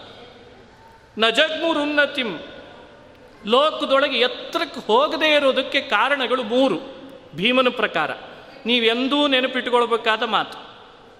ಬಹಳ ಎತ್ತರಕ್ಕೆ ಹೋಗಬೇಕು ಅಂತ ತಲೆ ಒಳಗಿರ್ತದೆ, ಆದರೆ ಹೋಗೋದಿಲ್ಲ. ಯಾಕೆ ಹೋಗೋದಿಲ್ಲ ಅಂದರೆ ಇದೇ ಮೂರು ಕಾರಣ ಅಂತಾನೆ ಭೀಮಸೇನ. ಧರ್ಮರಾಜ ಈ ಮೂರು ಕಾರಣ ಇದ್ದದ್ದಕ್ಕೇನೆ ಇವರು ಎತ್ತರಕ್ಕೆ ಹೋಗೋದಿಲ್ಲ. ಯಾವ್ಯಾವ್ದು ಕಾರಣ? ನಿಜಾನುಭಾವವರ್ಜಿತಾ ಸ್ವಾಭಾವಿಕ ಬಲ ಯಾರಿಗಿರೋದಿಲ್ಲ? ಒಂದು. ಹರೇರನುಗ್ರಹೋಜ್ಜಿತಾ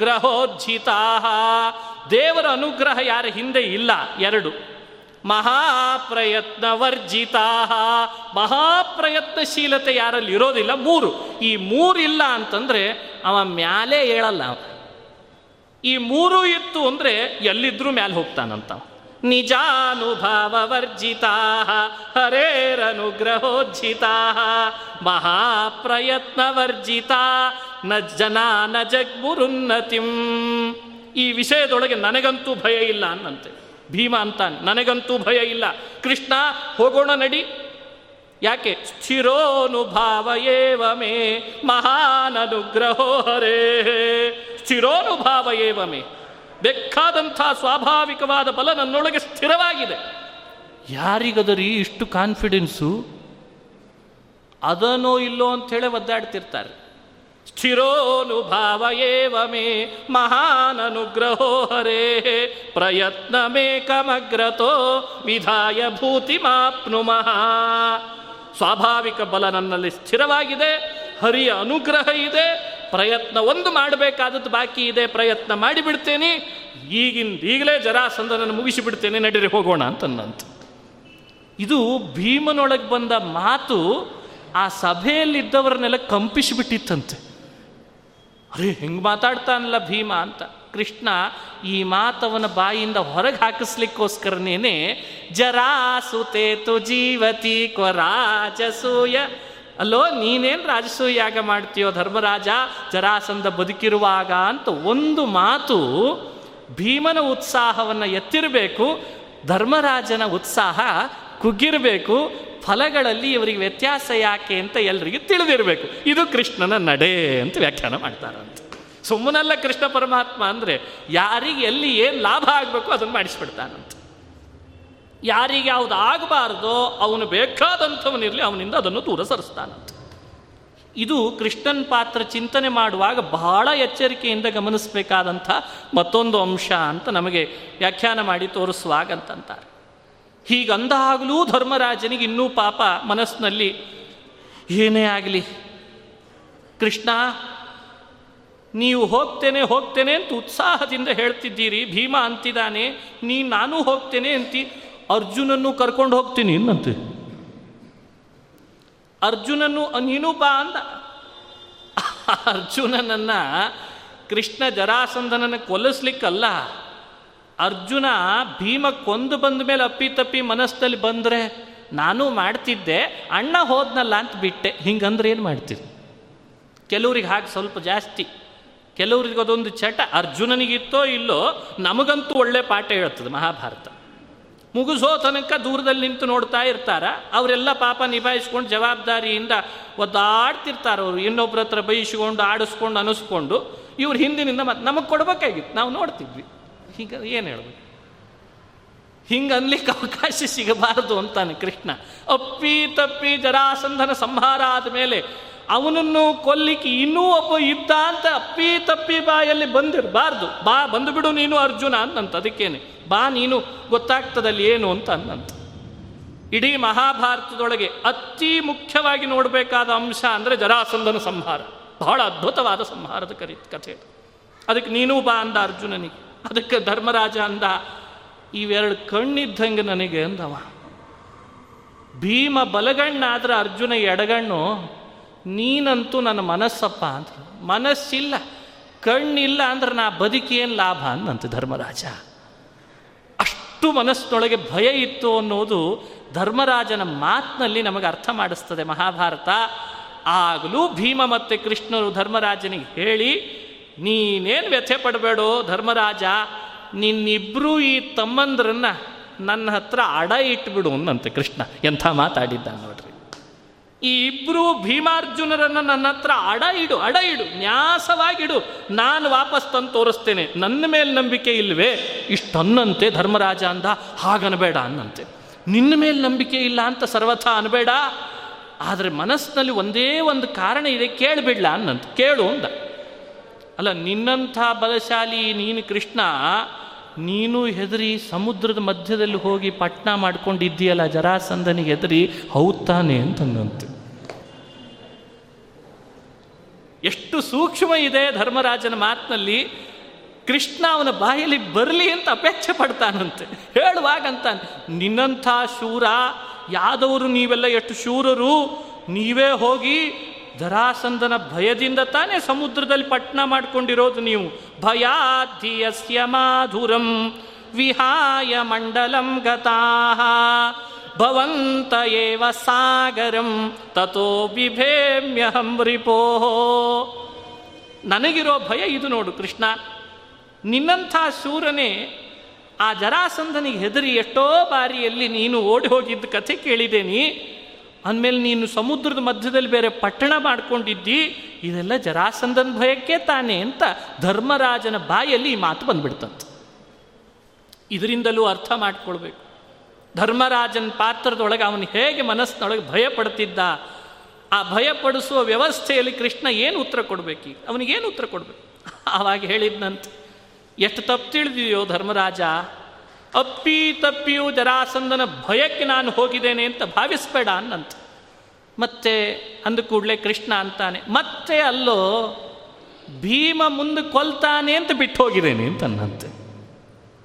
ಅವನ ಮಾತಿನಲ್ಲಿ ಒಂದು ಮರ್ಮ ಇದೆ, ಮಹಾಭಾರತದ ಆ ಮಾತಿನೊಳಗೆ ನೋಡಿ ಹೇಳ್ತೇನೆ, ಯಾಕೆ ಬಿಟ್ಟೋದಿ ಅಂತ ಕೇಳಿದ್ದಕ್ಕೆ ಕೃಷ್ಣ ಪರಮಾತ್ಮ ಬಾಯಲ್ಲಿ ಒಂದು ಮಾತಂತಾನೆ, ಭಯಂ ನ ಕಾರ್ಯಮೇವತೆ ಮಯಾ ಹತಸ್ಸನೇತಿಹ.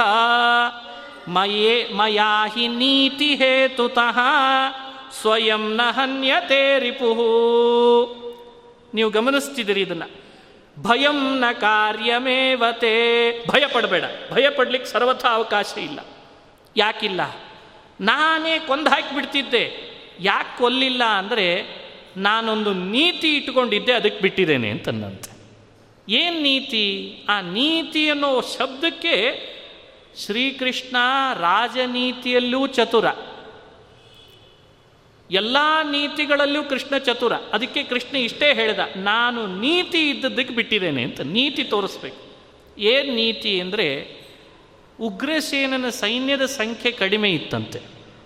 ಜರಾಸಂಧ ಸೈನ್ಯ ಕರ್ಕೊಂಡು ಬರುವಾಗ ಸೈನ್ಯದ ಸಂಖ್ಯೆ ಏನಾಗಿತ್ತು ಅಂದರೆ ಜಾಸ್ತಿ ಇತ್ತಂತೆ. ಹದಿನೆಂಟು ಬಾರಿ ಬಂದಿದ್ದ. ಹದಿನೆಂಟು ಬಾರಿ ಬಂದಾಗಲೂ ಕೃಷ್ಣನಿಂದ ಸೋಲು ಅನುಭವಿಸಿದ ಅಂತ ಭಾಗವತ ಹೇಳ್ತದೆ, ಮಹಾಭಾರತ ಹೇಳ್ತದೆ. ಸ್ಪಷ್ಟವಾಗಿ ಭಾಗವತ ಮಹಾಭಾರತಗಳು ವ್ಯಾಖ್ಯಾನ ಮಾಡಿದಾಗ. ಯಾಕೆ ಕೃಷ್ಣ ಹದಿನೆಂಟು ಬಾರಿ ಸಮಯ ತಗೊಳ್ತಿದ್ದ ಅಂದರೆ ಒಂದು ನೀತಿ ಅಂತ ಹೇಳಿಬಿಟ್ಟ. ಕೃಷ್ಣನ ಬಾಯಲ್ಲೇ ಬಂತು. ನೀತಿ ಅಂದರೆ ಏನು ಅಂದರೆ ರಾಜನೀತಿಯಲ್ಲಿ ಅಲ್ಪಸಂಖ್ಯೆ ಇದ್ದಾಗ ಬಹುಸಂಖ್ಯಾತರೇನಾದರೂ ಎಗರ್ಲಿಕ್ಕೆ ಬಂದರೆ ಗಮನಿಸ್ರಿ, ಬಹುಸಂಖ್ಯಾತರೇನಾದರೂ ಎಗರಿ ಹಾಕ್ಲಿಕ್ಕೆ ಬಂದರೆ ಅಲ್ಪಸಂಖ್ಯಾತರು ಯುದ್ಧಕ್ಕೆ ಇಳಿಬಾರ್ದಂತ ಅವಾಗ ಇದು ರಾಜನೀತಿ ಅಲ್ವೇ? ಅಲ್ಪಸಂಖ್ಯೆ ಬಹುಸಂಖ್ಯೆಯಲ್ಲಿ ಆ ಬಹುಸಂಖ್ಯಾತರ ದಂಡೆತ್ತಿ ಬಂದರೆ ಅದನ್ನು ಹೋಗಬಾರ್ದು, ಒಂದು ನೀತಿ. ಅಂದ್ರೆ ನಾವು ಆವಾಗಿಂದ ಅಲ್ಪಸಂಖ್ಯಾತರು ಅಂತ ಕೃಷ್ಣನು ಹೇಳ್ದಂಗೆ ಆಯ್ತೋ ಇಲ್ಲೋ? ಅದು ಉಳಿದ ಅರ್ಥದಲ್ಲಿ ಮಾಡ್ಕೋಬೇಡ್ರ ಮತ್ತೆ? ಇನ್ನೊಂದು ನೀತಿ ಕೃಷ್ಣ ಹೇಳೋದೇನು ಅಂದರೆ ಕೃಷ್ಣ ಅವತಾರ ಆದದ್ದೇ ಭೂಮಿಯಲ್ಲಿರೋ ಭಾರ ಎಲ್ಲ ಸಂಹಾರ ಆಗಲಿಕ್ಕೋಸ್ಕರ ಮಾಡಬೇಕಾಗಿತ್ತು. ಭೂಭಾರ ಹರಣ ಆಗಲಿಕ್ಕೆ ಕೃಷ್ಣ ಉಪಾಯ ಏನು ತಗೊಂಡಿದ್ದ ಅಂದರೆ ಜರಾಸಂಧ. ಅವನೊಬ್ಬನ ಬದುಕಿಸಿದ್ರೆ. ಅವ ಉಳಿದು ಎಲ್ಲರನ್ನ ಸೈನ್ಯ ಕರ್ಕೊಂಡು ಕರ್ಕೊಂಡು ಜಮಾವಣೆ ಮಾಡ್ಕೊಂಡು ಬಂದೇ ಬರ್ತಾನ. ನಾನು ಬಲರಾಮ ಇಬ್ಬರು ಅವನ ಜೊತೆ ಯುದ್ಧಕ್ಕಂತೂ ಕಾಯಂ. ಉಳಿದು ಉಗ್ರಸೇನನ ಸೈನ್ಯ ಬಂದ್ರೆ ಬಂತು, ಬಿಟ್ರೆ ಬಿಡ್ತು. ಆದರೆ ನಾನು ಬಲರಾಮ ಅಂತೂ ಅವನ ಜೊತೆ ಯುದ್ಧ ಮಾಡೋದೇ ಮಾಡೋದು. ಅವನ ಜೊತೆಗೆ ಅನ್ನೋಕ್ಕಿಂತ ಹೆಚ್ಚಾಗಿ ಅವ ಕರ್ಕೊಂಡು ಬಂದ ಸೈನ್ಯ ಎಲ್ಲ ಸಂಹಾರ ಮಾಡ್ತಿದ್ರಂತೆ. ಅವ್ರನ್ನ ಮಾತ್ರ ಉಳಿಸಿ ಕಳಿಸಿ. ಜರಾಸಂಧ, ನೀ ಹೋಗಪ್ಪ ನೀ ಹೋಗು. ನೀ ಸೈನ್ಯ ಕರ್ಕೊಂಡು ಬಾ, ನಾವು ಕೊಲ್ತೇವೆ, ನೀ ಹೋಗು ಅಂತಿದ್ರಂತೆ. ಯಾಕೆ ಅಂದರೆ ಕೂತಲ್ಲೇ ಭೂಭಾರ ಹರಣ ಆದ ಮೇಲೆ ಓಡೋಡ್ಕೊಂಡು ಹರಣ ಮಾಡೋದ್ರಲ್ಲಿ ಏನು ಅರ್ಥ ಅದ ಅನ್ನಂತ ಕೃಷ್ಣ. ಈ ರೀತಿ ಕೃಷ್ಣ ಮಯಾ ಹಿ ನೀತಿ ಹೇತುತಃ. ಬಹುಸಂಖ್ಯೆ, ಅಲ್ಪಸಂಖ್ಯೆಯಲ್ಲಿ ತಿಳಿಸಬೇಕಾದ ನೀತಿ ತಿಳಿಸಿದ ಕೂತಲ್ಲೇ ರಾಜಸೂಯ, ಕೂತಲ್ಲೇ ಭೂಭಾರ ಹರಣ ಆಗ್ತದಲ್ಲ ಅನ್ನೋ ನೀತಿ ತಿಳಿಸಿದ ಇನ್ನೊಂದು ನೀತಿ ನೀತಿ ಹೇತುತಃ. ಮತ್ತೊಂದು ಅರ್ಥ ಏನು ಅಂದರೆ, ನಾನು ಸಂಹಾರ ಮಾಡಿಬಿಟ್ಟಿದ್ರೆ ಮನಸ್ಸಿನೊಳಗೆ ಏನಿತ್ತು ಅಂದರೆ, ಅವನೊಬ್ಬ ಧೂರ್ತ ಶಿವಭಕ್ತ. ಸ್ವಾಭಾವಿಕ ಶಿವಭಕ್ತ ಅಲ್ಲವ, ಧೂರ್ತ ಶಿವಭಕ್ತ. ಶಿವಭಕ್ತ ಅಂತ ಒಂದು ಸೋಗ್ ಹಾಕ್ಕೊಂಡಿದ್ದ ಅಷ್ಟೇ. ತನ್ನ ಸ್ವಾರ್ಥಕ್ಕೋಸ್ಕರ ಯಾವುದೋ ಒಬ್ಬ ದೇವತೆಯನ್ನು ಹಿಡ್ಕೋಬೇಕು, ಶಿವನ ಹಿಡ್ಕೊಂಡಿದ್ದಂಥವ ಅಂಥ ಧೂರ್ತ ಶಿವಭಕ್ತನಾದ ಜರಾಸಂಧನಿಗೆ ಭೀಮ ನಿಜವಾಗಲೂ ವಿಷ್ಣು ಭಕ್ತ, ನೆನಪಿಟ್ಟುಕೊಳ್ರಿ. ನಾನು ಒಬ್ಬ ವಿಷ್ಣು ಭಕ್ತನ ಕಡೆಯಲ್ಲಿ ಧೂರ್ತ ಶಿವಭಕ್ತನನ್ನು ಕೊಲ್ಲಿಸಿಬಿಟ್ರೆ ಹೆಚ್ಚು ಕೀರ್ತಿ ಯಾರಿಗೆ ಬರ್ತದೆ? ಭೀಮನಿಗೆ ಬರ್ತದೆ. ಹೀಗಾಗಿ ಭೀಮನಿಗೆ ಕೀರ್ತಿ ಜಾಸ್ತಿ ಬರಲಿ ಅನ್ನೋ ನೀತಿ ಇಟ್ಟುಕೊಂಡೇನೆ ಜರಾಸಂದನನ್ನು ನೀತಿ ಹೇತುತಃ ನೀತಿ ಹೇತುತಃ ಅಂದರೆ ಇಷ್ಟು ಅರ್ಥ ಮಾಡ್ತಾರೆ ನೋಡಿ. ಇದು ಕೃಷ್ಣ ಮನಸ್ಸಿನಲ್ಲಿ ಇಟ್ಟುಕೊಂಡು ಹೇಳಿ ಅಭಯ ನೀಡಿ ಕೊನೆಗೆ ಭೀಮಾರ್ಜುನರನ್ನು ಕರ್ಕೊಂಡು, ಬಿಡು ನೀ ಸುಮ್ಮನೆ ಜಾಸ್ತಿ ತಲೆ ಕೆಡಿಸ್ಕೋಬೇಡ ಅಂತ ನಾ ಇದ್ದೇನೆ ಅಂತ ಕರ್ಕೊಂಡು ಬಂದು ಮಾಗದ ದೇಶ ಅಂದರೆ ಇವತ್ತಿನ ಬಿಹಾರ್ ಪಾಟ್ನಾ. ಪಾಟಲಿಪುತ್ರ, ಅಂದಿನ ಜರಾಸಂಧನ ಆಳ್ವಿಕೆಯಲ್ಲಿದ್ದದ್ದು. ಆ ಪಾಟ್ಲಿಪುತ್ರದ ಸುತ್ತಲೂ ಪರ್ವತಗಳನ್ನು ಭೇದಿಸಿಕೊಂಡು ಅದ್ವಾರದಿಂದ ಪಟ್ಟಣದೊಳಗೆ ಪ್ರವೇಶ ಮಾಡಿ ಬ್ರಾಹ್ಮಣ ವೇಷದಲ್ಲಿ ಮೂವರು ಒಳಗೆ ಹೋಗಿ ಜರಾಸಂಧ ಜರಾಸಂಧ ಅಂತ ಕೂಗ್ಕೊಂಡು ಒಳಗೆ ಬಂದು ಜರಾಸಂಧನನ್ನು ಮಾತಾಡಿಸ್ತಾ ಮಾತಾಡಿಸ್ತಾ ಜರಾಸಂಧನಿಗೆ ಹೇಳಿದ್ನಂತೆ, ನಾನೇ ಕೃಷ್ಣ, ಇವನೇ ಭೀಮ, ಇವನೇ ಅರ್ಜುನ, ಯಾರನ್ನು ಆರಿಸ್ಕೋತಿ, ಆರಿಸ್ಕೋ ಅಂತಂದಾಗ ಆ ಭೀಮಸೇನನನ್ನು ನೋಡಿ ಜರಾಸಂಧ ಕೃಷ್ಣನ ಕಡೆ ಒಂದು ಸಲ ಹಿಂಗೆ ನೋಡಿ ಹಿಂಗೆ ನೋಡ್ಕೊಂಡಂತ ಮತ್ತೆ. ಯಾಕೆಂದರೆ ಹದಿನೆಂಟು ಸಲಿ, ಹದಿನೆಂಟು ಈ ಹತ್ತೊಂಬತ್ತನೇ ಸಲಿ ಅಂತೂ ಮುಗದೇ ಹೋಯ್ತು ಅಂತ ಅಂದ್ಕೊಂಡ ಈಗ ಬೇಡ ಮತ್ತೀಗ ಅರ್ಜುನ, ಅವನು ನೋಡಿ ಅಪಹಾಸ್ಯ ಮಾಡಿ ನಕ್ಕನಂತೆ. ಐವತ್ತೈದು ವರ್ಷ ಆಗಿರ್ಬೋದು ಅರ್ಜುನ ನಿನಗೆ, ನನ್ನ ಸರಿ ಸಮಾನ ಅಲ್ಲ ನೀನು ಅನ್ನಂತೆ. ಅರ್ಜುನ ಜರಾಸಂಧನ ಮನೆಗೆ ಬಂದಾಗ ಅವನಿಗೆ ಐವತ್ತೈದು ವರ್ಷ ವಯಸ್ಸಾಗಿತ್ತಂತ ಅವನಿಗೆ. ನಿನಗೆ ಐವತ್ತೈದು ವರ್ಷ ವಯಸ್ಸಾಗಿರ್ಬೋದು ಅರ್ಜುನ, ಆದರೆ ನನ್ನ ಜೊತೆಗೆ ಯುದ್ಧ ಮಾಡೋದಲ್ಲ ನೀನೇ ನಿನ್ನ ಜೊತೆಗೆ. ಹಿಂಗೆ ಯಾಕಂದ ಜರಾಸಂಧ ಅಂದರೆ ಆ- ರೀತಿ ಅನ್ನುವ ಮನಸ್ಸಿನಲ್ಲಿ ಏನಿತ್ತು? ಒಂದು ವೇಳೆ ಅರ್ಜುನನನ್ನು ನಾನೇನಾದರೂ ಯುದ್ಧ ಮಾಡಿ ಕೊಂದರೂ, ಸೋಲಿಸಿದ್ರು, ಮುಂದೆ ಕೃಷ್ಣ ಆದರೂ ನಾನು ಬಿಡೋದಿಲ್ಲ ಅಂತ ಗೊತ್ತಿತ್ತು ಅವನಿಗೆ. ಅದಕ್ಕೆ ಕೃಷ್ಣ ಅರ್ಜುನ ಭೀಮರಿಬ್ಬರನ್ನೇ ಕಳಿಸ್ಲಿಲ್ಲ, ಹಿಂದೆ ತಾನೂ ಬಂದಿದ್ನಂತೆ. ಎಂಥ ನೀತಿ ನೋಡ್ರಿ ಅವಂದು? ಅದಕ್ಕೆ ಅರ್ಜುನನನ್ನು ಅಪಹಾಸ ಮಾಡಿದರೆ, ಅಲ್ಲೇ ವ್ಯಾಖ್ಯಾನ ಮಾಡಿ ಮಹಾಭಾರತ ಹೇಳ್ತದೆ ಇಷ್ಟಂದಾಗ ನಿಜವಾಗಲೂ ಜರಾಸಂಧನನ್ನು ಕೊಲ್ಲೋ ಬಲ ಅರ್ಜುನನಿಗೆ ಇದ್ದಿದ್ರೆ ಹಿಂಗೆ ಅಪಹಾಸ ಮಾಡಿದ ಕೂಡಲೇ ಏನು ಅನ್ಬೇಕಾಗಿತ್ತು ಅರ್ಜುನ? ಏನೋ ನನ್ನೇ ಅಪಹಾಸ ಮಾಡ್ತೀಯಾ, ಪರೀಕ್ಷೆ ಆಗಿಬಿಡ್ಲಿ ಅಂತ ಅನ್ಬೇಕಾಗಿತ್ತು. ಆದ್ರೆ ಆ ಮಾತು ಅರ್ಜುನನ ಬಾಯಲ್ಲಿ ಹೊರಡಲಿಲ್ಲ. ಅವ ಯಾವಾಗ ಅವ ಅರ್ಜುನ ನೀ ಬ್ಯಾಡ ಅಂದ ಉಸಿರು ಹಿಡ್ಕೊಂಡ್ಬಿಟ್ಟಿದ್ದಂತ ಅರ್ಜುನ, ಎಲ್ಲಿ ನನ್ನ ಆರಿಸ್ಕೋತಾನೋ ಜರಾಸಂಧ. ಆವಾಗ ಅವನಿಗೆ ಓಹ್ ಬಾ, ಉಸಿರು ಬಂತು. ಅಂತೂ ಇಂತೂ ಆರಿಸ್ಕೊಳ್ಳಿಲ್ಲ, ಜರಾಸಂಧ. ನನ್ನ ಬಿಟ್ಬಿಟ್ಟ ಬಿಟ್ಬಿಟ್ಟ ಅಂತ ಹೀಗೆ ಅರ್ಜುನನ್ ಮನಸ್ಸಿನೊಳಗೆ, ನಾ ಭಾರೀ ಗಾಂಡೀವಿ, ನನ್ನಂಥ ವೀರ ಯಾರಿಲ್ಲ ಅಂತ ಭಾವ ಬಂದದ್ದಕ್ಕೆ ಸ್ವತಃ ಜರಾಸಂಧನ ಮುಂದೆ ಕರ್ಕೊಂಡು ಬಂದು ನೀನು ಭೀಮನಿಗಿಂತ ಕಡಿಮೆ ಇದ್ದಿ, ಅದಕ್ಕೆ ಮುಂದೆ ರಾಜಸೂಯಾಗದೊಳಗೆ ನಿನಗೂ ಫಲ ಎರಡನೇ ಕೊಡ್ತೇನೆ ಹೊರತು ಮೊದಲನೇದಿಲ್ಲ ಅಂತ ಕೃಷ್ಣ ತೋರಿಸ್ಬೇಕಾಗಿತ್ತಂತೆ. ಇದು ಕರ್ಮಣ್ಯೇವಾಧಿಕಾರಸ್ಥೆ ಅಂತಂತಾರೆ ಮತ್ತೆ. ಹೀಗಾಗಿ ಭೀಮ ಇವನನ್ನು ಆರಿಸ್ಕೊಂಡ್ರೆ ಕೀರ್ತಿನೂ ಬರ್ತದೆ.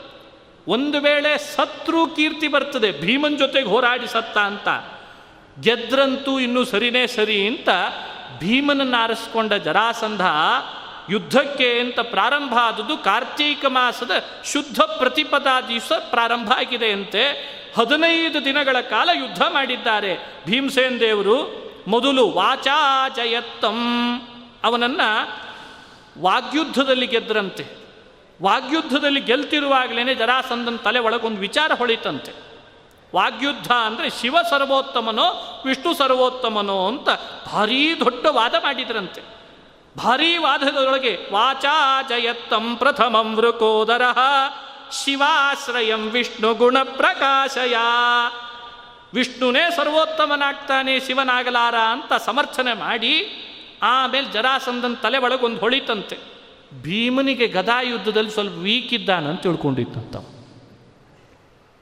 ಅವನಿಗೆ ಗದಾ ಯುದ್ಧ ಎಲ್ಲ ಸುಮ್ಮನೆ ಅನ್ನಪನ್ನ ಇಟ್ಟರೆ ಒಂದು ಬಂಡಿಗಟ್ಟಲೆ ಒಂದಿಷ್ಟು ತಗೋತಾನಷ್ಟೇ ಈ ಗದಾ ಗಿದ ಎಡ್ಕೊಂಡು ಯುದ್ಧ ಮಾಡೋ ಈ ಟೆಕ್ನಿಕಲ್ ಟರ್ಮ್ಸ್ ಎಲ್ಲ ಅವನಿಗೆ ಅಷ್ಟು ಪರಿಚಯ ಇಲ್ಲ ಅನ್ಕೊಂಬಿಟ್ಟಿದ್ದಂತ ಹಿಂಗೆ ಇಟ್ಕೊಂಡು ಅವನೇ ಹೋಗಿ ತನ್ನ ಮನೆ ಒಳಗಿದ್ದ ಎರಡು ಗದೆ ತಂದು ತಾನೊಂದು ಗದೆ, ಭೀಮಾ ನೀನೊಂದು ತಗೋ ಗದಾ ಯುದ್ಧಕ್ಕೆ ಬಾ ಅಂತ ಕರೆದಂತ ಬಾ ಅನ್ನಂತೆ. ಗದಾ ಯುದ್ಧ ಮಾಡಿದ. ತಥೋ ಗದಾಭ್ಯಾಮಭಿಪೇತು ತುಸ್ತೌ ವಿಚಿತ್ರ ಮಾರ್ಗಾನ್ ಅಭಿದರ್ಶಯಂತೌ ಇಬ್ಬರು ಗದಾ ಯುದ್ಧ ಮಾಡ್ತಿದ್ರೆ ದೇವಾಸುರು ಆಕಾಶ ಮಂಡಲದಲ್ಲಿ ಸೇರಿದ್ರಂತೆ. ಕೃಷ್ಣಾರ್ಜುನರು ಒಂದೆಡೆ ಕುಳಿತಿದ್ರು. ಕೃಷ್ಣನನ್ನು ನೋಡಿ ನಮಸ್ಕಾರ ಮಾಡಬೇಕು, ಯುದ್ಧ ಮಾಡಲಿಕ್ಕೆ ಬಂದಿದ್ದಾನೆ ಭೀಮಸೇನ. ಹದಿನೈದು ದಿನಗಳ ಕಾಲ ಯುದ್ಧ ಮಾಡಿದ್ದಂತೆ. ಕಾರ್ತೀಕ ಮಾಸದ ಶುಕ್ಲ ಪಕ್ಷ ಇಡೀ ಇವನ ಜೊತೆಗೆ ಅನ್ನ ಇಲ್ಲ, ನೀರಿಲ್ಲ, ವಿಶ್ರಾಂತಿಯೂ ಇಲ್ಲ. ಯುದ್ಧ ಮಾಡಲಿಕ್ಕೆ ಶುರು ಮಾಡಿಬಿಟ್ಟಿದ್ದಾರೆ ಹಂಗೆ ಯುದ್ಧ ಮಾಡಿ ಮುಷ್ಟಿ ಯುದ್ಧ ಆಯಿತು, ಗದಾ ಯುದ್ಧ ಆಯಿತು, ದೃಷ್ಟಿ ಯುದ್ಧ ಆಯಿತು. ಇಬ್ಬರೂ ಪರಸ್ಪರ ಅಪ್ಪಳಿಸ್ತಿದ್ರೆ ಎರಡೆರಡು ಪರ್ವತಗಳೇ ಬಂದು ಅಪ್ಪಳಿಸಿದ್ರೆ ಬರುವ ಶಬ್ದ ಬರ್ತಿತ್ತಂತೆ ಜರಾಸಂಧರ ಯುದ್ಧದೊಳಗೆ. ಅಂಥ ಯುದ್ಧ ಮಾಡಿದ್ದಾರೆ. ಈ ಯುದ್ಧದೊಳಗೆ ಗದೆಯನ್ನು ಅವನ ಎದೆ ಮೇಲೆ, ಇವನ ಎದೆ ಮೇಲೆ ಪರಸ್ಪರ ಹಾಕಿದರೆ ಮಂಡಿನ ಹೆಂಟೆ ಕಲ್ಲುಗುಂಡಿಗೆ ಒಡೆದ್ರೆ ಹೇಗೆ ಪುಡಿ ಆಗಬೇಕು, ಹಾಗೆ ಪುಡಿಯಾಗಿ ಬಿದ್ದು ಬಿಡ್ತಂತೆ ಬಂಗಾರದ ಗದೆ ಸಂಚೂರು ನೋಡಿ ಸಂಚೂರ್ಣಿತ ಗದೌ ವೀರೌ ಮುಷ್ಟಿಭಿರ್ ಜಘ್ನತು ಗದಾ ಪುಡಿ ಆಯಿತು, ಮುಷ್ಟಿ ಯುದ್ಧ ಮಾಡಲಿಕ್ಕೆ ಪ್ರಾರಂಭ ಮಾಡಿದರು. ಮುಷ್ಟಿ ಯುದ್ಧದೊಳಗೂ ಸೋಲ್ತಾನೆ. ಹದಿನಾಲ್ಕನೇ ದಿನದಲ್ಲೇನೆ ಜರಾಸಂಧ ನಿರ್ವಿಣ್ಣ ಆಗಿಬಿಟ್ಟಿದ್ದಂತಾಗಲಿ ಪೂರಾ ನಿರ್ವಿಣ್ಣ ಆಗಿತ್ತ ಯಾಕೆ ಮೊದಲನೇ ದಿನ ಮುಗಿಸ್ಬೋದಾಗಿತ್ತಲ್ಲ? ಅಂತ ಮೊದಲನೇ ದಿನ ಮುಗಿಸ್ಬೋದಿತ್ತಲ್ಲ? ಹಿಂದೆ ಜರಾಸಂಧ ಕಾಳಿ ಸ್ವಯಂವರಕ್ಕೆ ಅಂತ ಕಾಶಿಗೆ ಹೋದಾಗ ಒಂದು ಮಾತಾಡಿದ್ದಂತೆ ಏನು ಮಾತು ಅಂದರೆ, ಒಬ್ಬ ವಿಷ್ಣು ಭಕ್ತ ನನ್ನ ಮುಂದೆ ಒಂದು ಕ್ಷಣ ನಿಲ್ಲಲಾರ ಅಂದಿದ್ದಂತೆ ಅದು ಪೇಪರ್ನಲ್ಲೆಲ್ಲ ಪ್ರಿಂಟ್ ಮಾಡಿಸಿದ್ರು. ವಿರೋಧ ಪಕ್ಷದ ನಾಯಕನ ಒಂದು ಮಾತು ಅಂತ, ಇಷ್ಟು ದೊಡ್ಡ ಪ್ರಿಂಟ್ ಆಗಿತ್ತದು ಏನಂದ್ರೆ ವಿಶ್ ಒಬ್ಬ ವಿಷ್ಣು ಭಕ್ತ ನನ್ನ ಮುಂದೆ ಒಂದು ಕ್ಷಣ ನಿಲ್ಲಲಾರ ಅಂದಿದ್ದ. ಆ- ಮಾತು ಭೀಮನಿಗೆ ಕಿವಿಗೆ ಬಿದ್ದಿತ್ತಂತೆ. ಸಮಯ ಬರಲಿ ನೋಡ್ಕೋತೀನಿ ಅಂತಂದಿದ್ನಂತೆ. ಸಮಯ ಬರಲಿ ಒಂದು ಸಲ ಸಿಗುತ್ತಿ ನೀನು. ನಾನೇ ವಿಷ್ಣು ಭಕ್ತ ನೋಡೋಣಂತೆ ಅಂತ ಆ ಮಾತಿಗೆ ಪ್ರತಿಯಾಗಿ ಮೊದಲನೇ ದಿನ ಕಾರ್ತೀಕ ಶುದ್ಧ ಪ್ರತಿಪದಾನೇ ಅವನ್ನ ಸೆಳ್ಬೋದಾಗಿತ್ತು. ನಾನೇ ವಿಷ್ಣು ಭಕ್ತ, ಹದಿನೈದು ದಿನ ನಿನ್ನ ಮುಂದೆ ನಿಂತು ಯುದ್ಧ ಮಾಡಿದ್ದೇನೆ, ಏನು ಮಾಡ್ತೀಯೋ ನೀನು ಅಂತ ತೋರಿಸ್ಬೇಕಿತ್ತಂತೆ. ಹದಿನೈದು ದಿನಗಳ ಕಾಲ ಯುದ್ಧ ಮಾಡಿ ಅವ ಇನ್ನು ನಿರ್ವಿಣ್ಣಾಗಿದ್ದಾನೆ ಅಂತ ತಿಳಿದು ಕೂಡಲೇ ಮರ್ಮಾಂಗದಲ್ಲಿ ಹೊಡಿಲಾರೆ ಅನ್ನಂತೆ ಭೀಮಸೇನ. ಮರ್ಮಾಂಗದಲ್ಲಿ ಎದುರಾಳಿಯನ್ನು ಹೊಡೆದು ಗೆಲ್ಲೋದು ದೊಡ್ಡಸ್ತಿಕೆ ಅಲ್ಲ.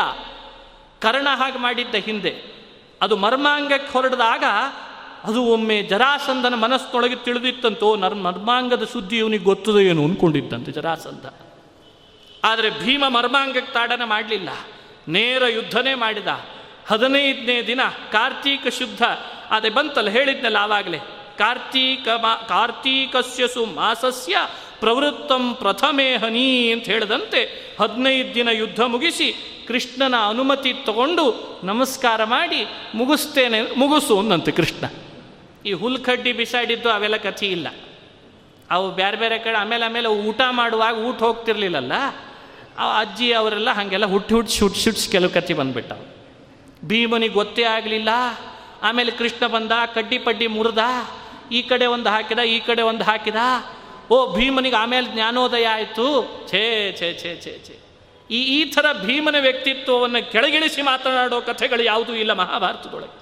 ಅದು ಮಹಾಭಾರತಕ್ಕೆ ಸಂಬಂಧಪಟ್ಟದ್ದಲ್ಲ. ಆಮೇಲೆ ಆಮೇಲೆ ಭಾಳ ಹುಟ್ಟುಕೊಂಡವ.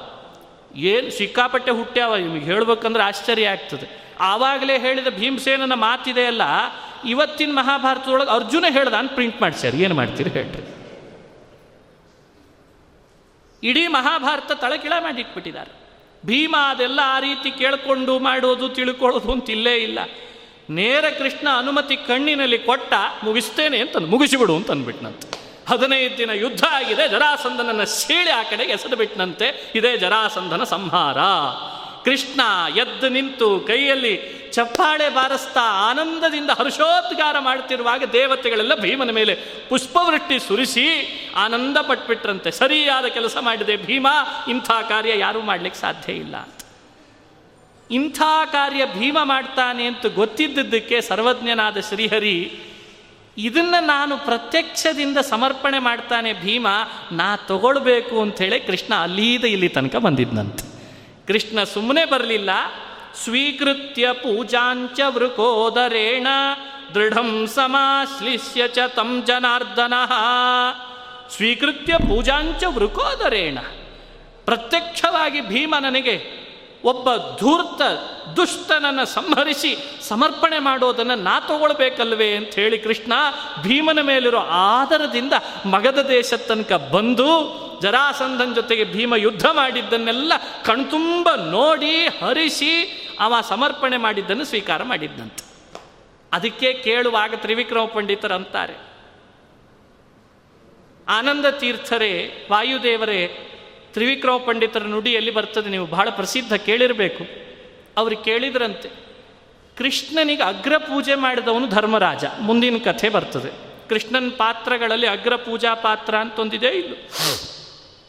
ಆಗ ಧರ್ಮರಾಜ ಅಗ್ರ ಪೂಜೆ ಮಾಡಿ ರಾಜಸ್ಸು ಯಾಗದಿಂದ ಕೃಷ್ಣನನ್ನು ಪ್ರೀತಿ ಪಡಿಸ್ತೇನೆ ಅಂತ ಹೋದ. ಭೀಮ ಇದೆಲ್ಲ ಮಾಡಲಿಲ್ಲ. ಅಗ್ರ ಪೂಜೆ, ಅವು ಕೂತೆ ಅಲ್ಲೇ ಯಜಮಾನಾದೆ, ಅವೆಲ್ಲ ಭೀಮ ಮಾಡಲಿಲ್ಲ.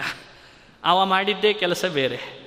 ತ್ರಿವಿಕ್ರಮ ಪಂಡಿತರು ಕೇಳಿದರು, ಭೀಮನಾಗಿ ಜರಾಸಂಧನನ್ನು ಕೊಂದು ಪ್ರತ್ಯಕ್ಷ ಕೃಷ್ಣನಿಗೆ ಪಶು ಬಲಿ ಕೊಟ್ಟ ಹಾಗೆ ಕೊಟ್ಟು ಸಮರ್ಪಿಸಿದ್ರಿಂದ ದೇವರಿಗೆ ಬಹಳ ಪ್ರೀತಿ ಆಯಿತೋ, ರಾಜಸೂಯ ಯಾಗದಲ್ಲಿ ಅಗ್ರ ಪೂಜೆ ಕೊಡಿಸಿದ್ರಿಂದ ಹೆಚ್ಚು ಪ್ರೀತಿ ಆಯಿತೋ ಅಂತ ಕೇಳಿದ್ರಂತೆ. ಯಾವುದರಿಂದ ಹೆಚ್ಚು ಪ್ರೀತಿ? ರಾಜಸೂಯ ಯಾಗಕ್ಕಿಂತಲೂ ನೂರು ಪಟ್ಟು ದುಷ್ಟನಾದ ಜರಾಸಂಧನನ್ನ ಕೊಂದು ಪ್ರತ್ಯಕ್ಷ ನನಗೆ ಸಮರ್ಪಿಸಿದ್ನಲ್ಲ, ಅದರಿಂದ ಪ್ರೀತಿ ಆಯಿತು ಅಂತಂತಾರೆ.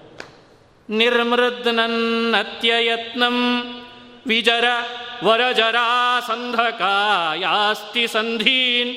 ಯುದ್ಧೇ ತ್ವಂ ಸ್ವಧ್ವರೇವ ಪಶುಮಿವ ದಮಯನ್ ವಿಷ್ಣು ಪಕ್ಷದ್ವಿಡೀಶಂ ಯಾವತ್ ಪ್ರತ್ಯಕ್ಷಭೂತಂ ನಿಖಿಲಮಖಭುಜಂ ತರ್ಪಯಾಮಾಸಿಥಾಸೌ ತಾವತ್ಯಾ.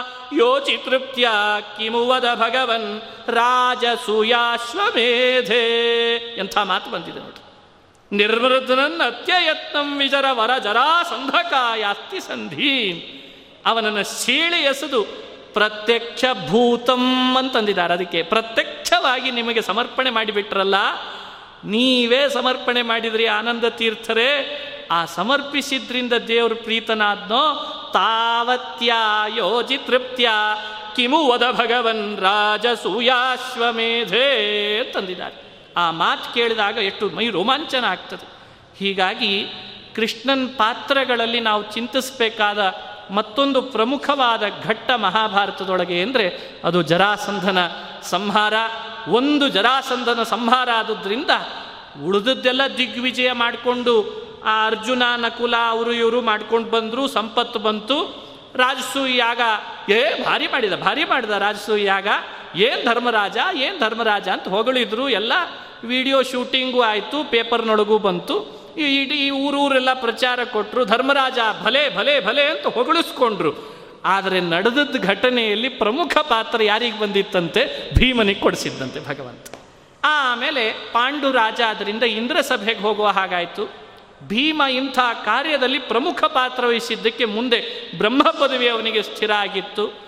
ಈ ರೀತಿ ಕಾರ್ಯ ಮಾಡಿಸಿದ್ರಿಂದ ಏನು ಹಿಂದೆ ತಿಳಿಸಿದ್ನಲ್ಲ, ಇಪ್ಪತ್ತೆರಡು ಸಾವಿರ ಜನ ರಾಜರನ್ನ ಬಂಧೀಖಾನೆಯಲ್ಲಿ ಹಾಕಿಸಿದ್ದನ್ನು ಕೃಷ್ಣ ಮೋಚನೆ ಮಾಡಿಸಿದ್ದಾಯಿತು. ಎಷ್ಟು ಕೃಷ್ಣನ ಒಂದು ನಿರ್ಧಾರ, ಕೃಷ್ಣನ ಒಂದೇ ಒಂದು ನಿರ್ಧಾರ ಎಷ್ಟು ಥರದ ವ್ಯವಸ್ಥೆಗಳನ್ನು ಸರಿದೂಗಿಸ್ತದೆ, ಇದನ್ನು ಚಿಂತನೆ ಮಾಡ್ರಿ. ಇದು ವಿಶ್ವತೋಮುಖವಾದ ವ್ಯಕ್ತಿತ್ವ ಕೃಷ್ಣಂದು ಅಂತ ವ್ಯಾಖ್ಯಾನ ಮಾಡ್ತಾರೆ.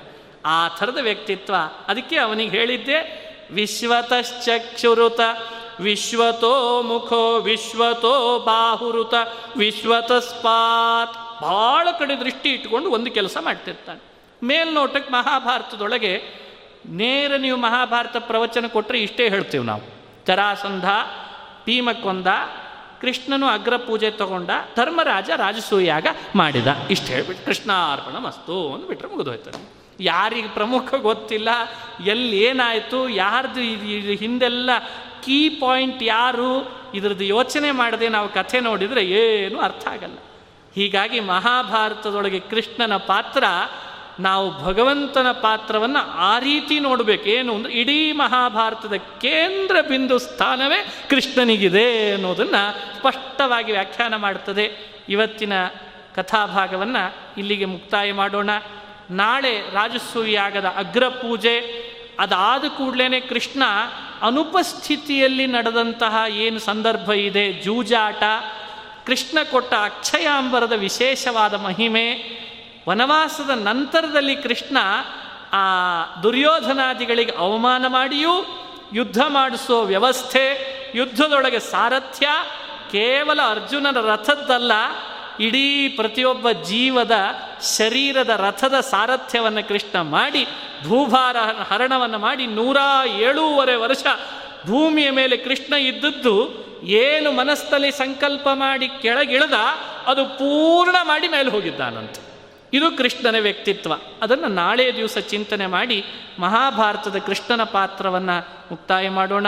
ಶ್ರೀಕೃಷ್ಣಾರ್ಪಣಮಸ್ತು. ಹರಯೇ ನಮಃ. ಹರಯೇ ನಮಃ. ಹರಯೇ ನಮಃ.